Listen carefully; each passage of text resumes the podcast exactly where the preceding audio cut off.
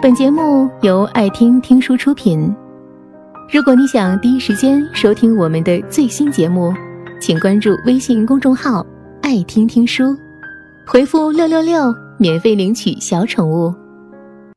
在一起三年多，在这三年里啊，我一直都是比较迁就他的那一方，他掌握了这段关系的主导权。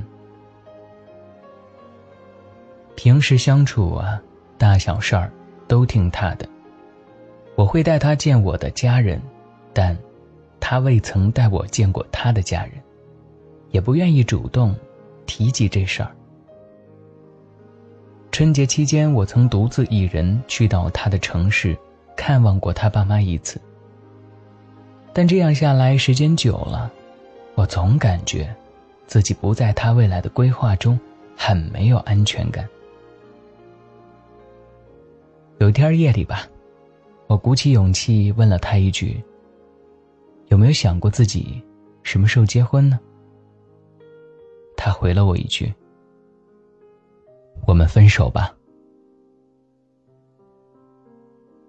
委屈的泪水顿时夺眶而出，感觉那一刻时间无比的漫长，心里边隐隐作痛。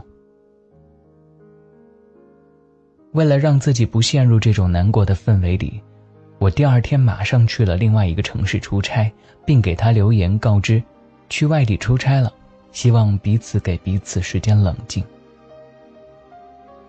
在外出差虽然是忙碌的，但晚上忙完还是会不由自主的胡思乱想，心里总感觉有块石头压着，喘不过气来。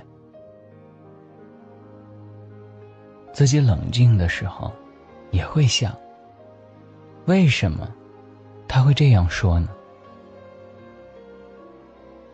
也许自己这三年多一直充当的，就是他生命里那块可有可无的鸡肋吧，食之无味，弃之可惜，怕负责，怕承担，没有想过和我一起结婚。也可能是他害怕压力，又或者他不够爱我。种种猜想都在我脑海里浮现。发生这件事儿后，我并没有情绪上爆发，反而选择了隐忍和独自消化。可这种感觉是无比痛苦的。我真的很想好好的和他走一辈子，但反思一想，他想分手可能是发自内心吧。我很想和他心平气和的谈一次，想知道他内心的真实想法，但对方不太愿意再和我沟通了。我真的很无助，白天忙碌的工作，晚上忙完后，整个人都非常的压抑。今年他三十，我二十八。对于这种没有足够安全感的感情，我有些害怕了，哪怕对方愿意给一次说清楚的机会。对我来说也是好的，但他不愿意见面。我已经不知道该如何解决。在刚刚的来信里，相处了三年的男友在女孩建议结婚后提出了分手，女孩压抑又无助。接下来我们听听咨询师胡海清老师看了女孩的心事之后给出了怎样的建议。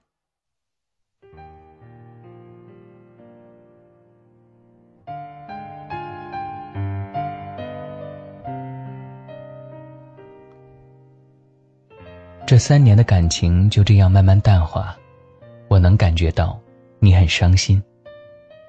你不忍心自己三年的感情就这样付诸东流，但你的男友在你提出结婚时，他却提出和你分手，甚至没有给你谈话的机会，让你沮丧、束手无策、无助。这一切你都用弱小的肩膀。独自承担下来了。你对他的爱包容了他对你所有的伤害，很心疼你。可以感觉到你内心非常渴望得到男友的爱，你对他抱有很大的期待。但是，他的回绝，让你再次感受到被抛弃和伤害。他拒绝和你沟通目前的情感困惑，说明目前你和他的沟通状态并不顺畅。在萨提亚家庭治疗理论，把人际沟通状态分为五种：讨好、指责、超理智、逃避，还有一致性。而从你的描述中会看出，你的主要沟通状态是讨好性。你会过度在意他的想法，从说话的语气到行为举止，你处处小心，努力想营造出一种和谐的氛围，甚至有时候为了达到这个目的，可能还会牺牲自己的利益，去满足他人合理，甚至。不合理的要求，以此取悦对方。就像你提到的，对男友的一味付出，凡事都听他的，一直迁就他，甚至自己单独去看望他的父母。这里有种潜台词，那就是：我为了你付出这么多努力，你能不能对我也好一点不要离开我。如果能够保护我、爱我，更好。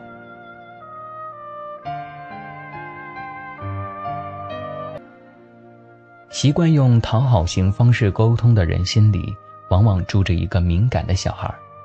他们为了得到重视或认可，努力维持表面的和谐，但他们的内心却十分的煎熬。你和男友的关系看似是亲密关系的问题，实质上可能是原生家庭的问题。例如，从小时候开始，为了让父母开心，任何事都尽力做到让父母满意，并逐渐养成了一种习惯。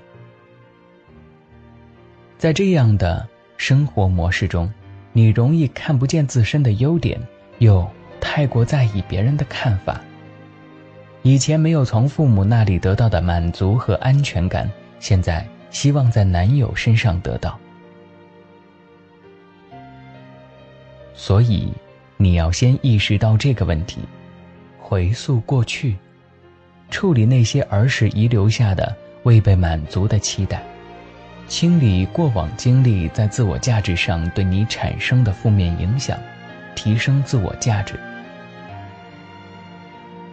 在感情里，学会不再用讨好的姿态沟通，告诉自己，真正能够欣赏你的人，永远欣赏的是你骄傲的样子，而不是你故作谦卑和讨喜的样子。